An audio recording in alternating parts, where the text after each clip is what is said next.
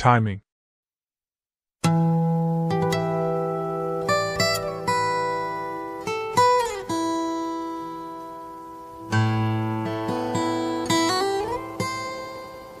Timing is not one of the merits I recognize in Antonia. She has the gift of always choosing the least opportune moment to talk to me about serious matters, or those that seem so to her. I am convinced that almost all of her problems arise from her lack of synthetic aptitude, from her tendency to reserve excessive attention to details, from the imbalance between the much time she gives to thought and the little she devotes to action. This attitude will not only hinder her in any kind of career, including the university one that she unrealistically embarked on, but risks compromising her own perception of reality. I already know that my life next to her will be animated by useless existential jolts, the result of the ghosts of her hyperactive mind that does not find adequate outlet in daily practice. And this brings me back to the question that I am often asked and that I ask myself why her? Why not one of the many high ranking girls who frequent our villa and do nothing to hide their availability towards me? The answer, in part, is obvious none of those girls is there for me. If I were a worker and rode on a Fiat Panda, not one of them would give me a look. I know this is normal in my environment, but I want to decide what is normal for me. In any case, that's not all, obviously, but explaining the rest is not easy. I myself don't fully understand what binds me to Antonia. Many people consider her a social climber, but it is a myopic judgment, which does not take into account some elements known only to me. When I met her, she didn't know anything about my financial condition.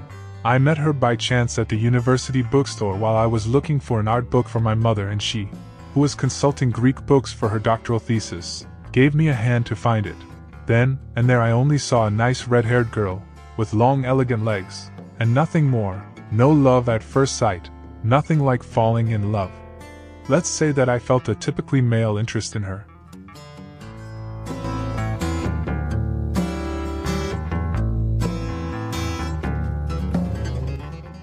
We had a chat at the bar opposite, and I took her home, strictly on foot. The BMW would have betrayed me. Too late, I realized that I was wearing my gold Rolex. I took it off at the bar, with the excuse of going to the bathroom. In short, nothing could make her think that I was the son of an industrialist. I never invited her to my house, and at the restaurant, I always agreed to pay 50 50, as she wanted. When I went to pick her up, I used my mother's city car. I took her to the cinema, or to the mountains, or to some public swimming pool. At the beginning, it was more of a curiosity. I wanted to understand what kind of person was that girl wearing masculine jackets over 50s full skirts, a mix that I find particularly erotic. It was not difficult, I confess, to get her to bed. She gave in almost immediately, which from my point of view did not prove in her favor. I didn't think about making her my life partner at all. I just liked hanging out with her. Then it happened that for a few weeks it was not possible to see each other, due to a whole series of setbacks related to my work. We lost contact, and we no longer looked for each other. I didn't worry about it at all. I didn't even think about going back to look for her. But after a while, I realized that I couldn't distract myself with the occasional girls I replaced her with. I was bored. A few weeks later, I found the courage to call her. She answered in an icy and formal tone and hung up almost immediately. I realized that I had lost a lot of points in his eyes. It was difficult to regain her trust. It took me over a month to get her to date me again. In the meantime, I cut off all relations with the other girls, because I knew that otherwise the story with Antonia would be over before it even started. All this has nothing to do with the great love of my father and my mother, and I add, fortunately. Mostly the so called great loves are a source of unnecessary suffering. I would not be able to love any woman in that way. Passion is foreign to my way of being. The waste of time and energy that it entails is inconceivable to me. Spending time suffering from an unhealthy relationship is a luxury that I cannot afford, not to mention that I consider it a truly miserable behavior. There are too many important things to do in life. After a few months, finally, I decided to bring Antonia to our house and I introduced her to my parents. She was pretty and elegant that day, she had worn a powder blue suit for the occasion that looked great on her. As soon as she saw the large wrought iron gate that gives access to the avenue of our hillside villa, she suddenly fell silent. In the whole afternoon, she could have pronounced ten words, replying in monosyllables to the pleasantries of my parents. At a certain point, she turned to me and looked at me with hatred. It was clear that she couldn't wait to leave. I drove her home. During the journey, she did not say a single word, remaining with her arms folded. Then, arriving in front of the modest door of her suburban building, she burst into tears and angrily told me that she never wanted to see me again. She felt betrayed and made fun of. I hugged her very tightly in my arms, but she pushed me back with all her might, even kicking and punching me. When I managed to calm her down a bit, I explained the meaning of my behavior and tried to make her forgive me in some way. It wasn't easy, pride is the dominant trait of Antonia's character. I have to be careful not to hurt it. This episode gave me the certainty that I really wanted her, although I did not understand exactly why. I only knew that from another woman I would not be able to bear such rash behavior. I would have judged her a crazy hysteric. I do not deny that my parents were rather perplexed by my choice, but I have never allowed them to interfere with my personal sphere. After all, they have nothing to complain about me. I have always done my best to be a good son and a support for the whole family. A few months later, we officially got engaged. Antonia immediately informed me of her intention to continue working after the wedding, although it is not at all necessary. And I respect her choices, even the loser ones. Her willingness to make it on her own inspires me tenderness in an environment like the university one, where if you don't have the right support, you won't go anywhere. And she does not have any support. She is a girl of modest origins and too proud to submit to humiliating conditions. I would like to be able to help you, but in the literary world I don't know anyone. I have a degree in economics and commerce. I managed to make her as serene as possible, at least guaranteeing her to be able to take care of her favorite activities in the future without the worry of having to support herself. But her soul is too restless and dissatisfied to be happy. I endure her recurring crises with resignation, without indulging in any psychoanalytic complacency. Antonia, to feel well, would need a systematic exercise of rational simplification, and I probably would be the right person for this, if I had only her to think. Unfortunately, this is not the case. The situation is becoming worrying. My father is close to retirement, and there are several urgencies to face. Our factory of fabrics for car upholstery, like the whole textile sector in the Biella area, is heavily affected by the crisis in the Fiat industry. Unlike my father, I am sure that this is not a temporary crisis. It must be framed in a structurally negative long term trend. Competition from developing countries, especially China, will be almost impossible for us small entrepreneurs to face. I work until 9 in the evening and often after dinner I take stock of the situation with my father, so I don't have much time left for Antonia.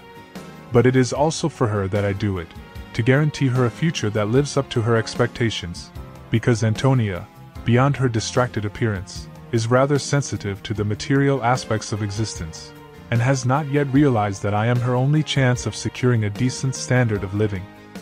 If she understood it, she would avoid creating unnecessary problems to me. Today, for example, despite knowing that I have to meet the accountant at 6 to try to resolve an embarrassing problem of tax arrears, she insisted on seeing me at all costs. I made an appointment for 4:30 in Piazza San Carlo, at our usual bar.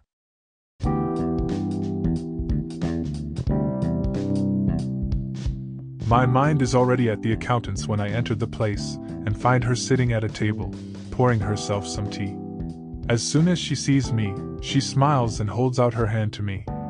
I bend down to kiss her cheek and sit down. I order a coffee.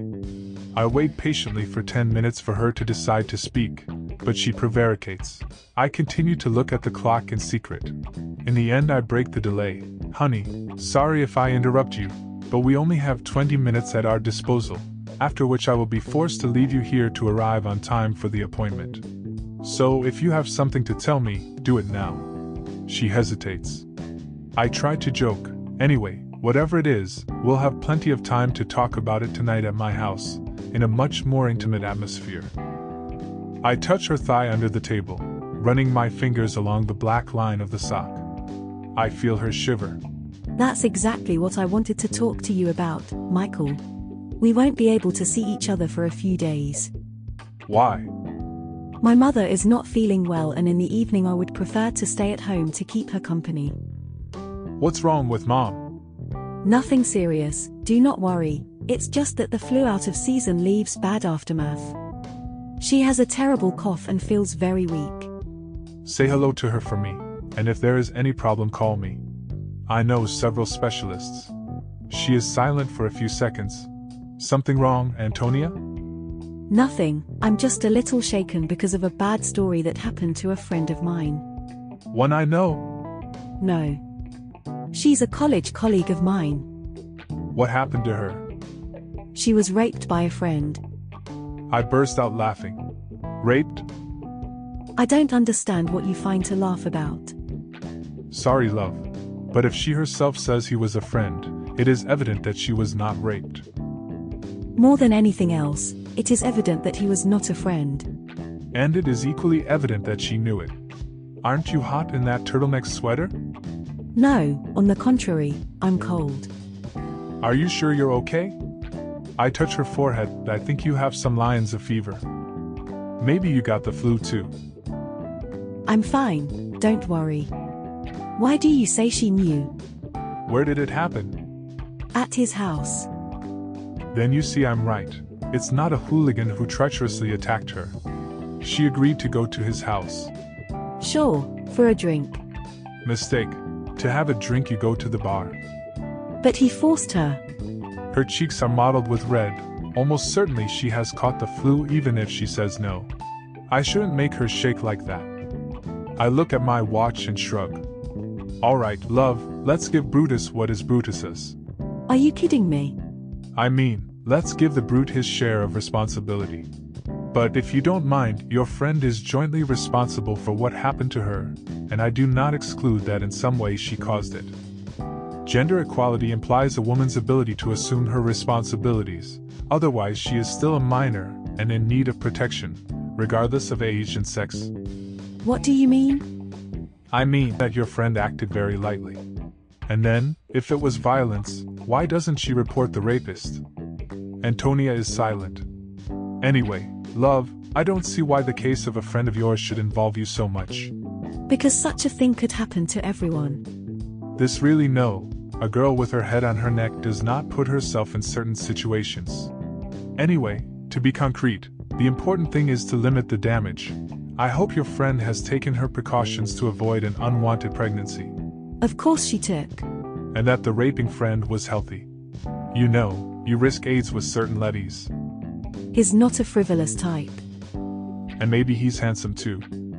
Yes, he is. I am increasingly convinced that your friend does not mind the experience. Anyway, at this point, I don't see the problem. My friend is engaged. In his case, she should keep her boyfriend in the dark about it. If he's jealous and violent, your friend takes some serious risk. I don't think he is. Maybe, but in any case, their relationship is bound to suffer. I am neither jealous nor possessive, you know. I admit I can make mistakes and I admit that others can make mistakes too, but no matter how much I try to be rational and tolerant, such a thing would not please me at all. In fact, to be honest, I don't know how I would react. Therefore, you better keep quiet. I better. She better.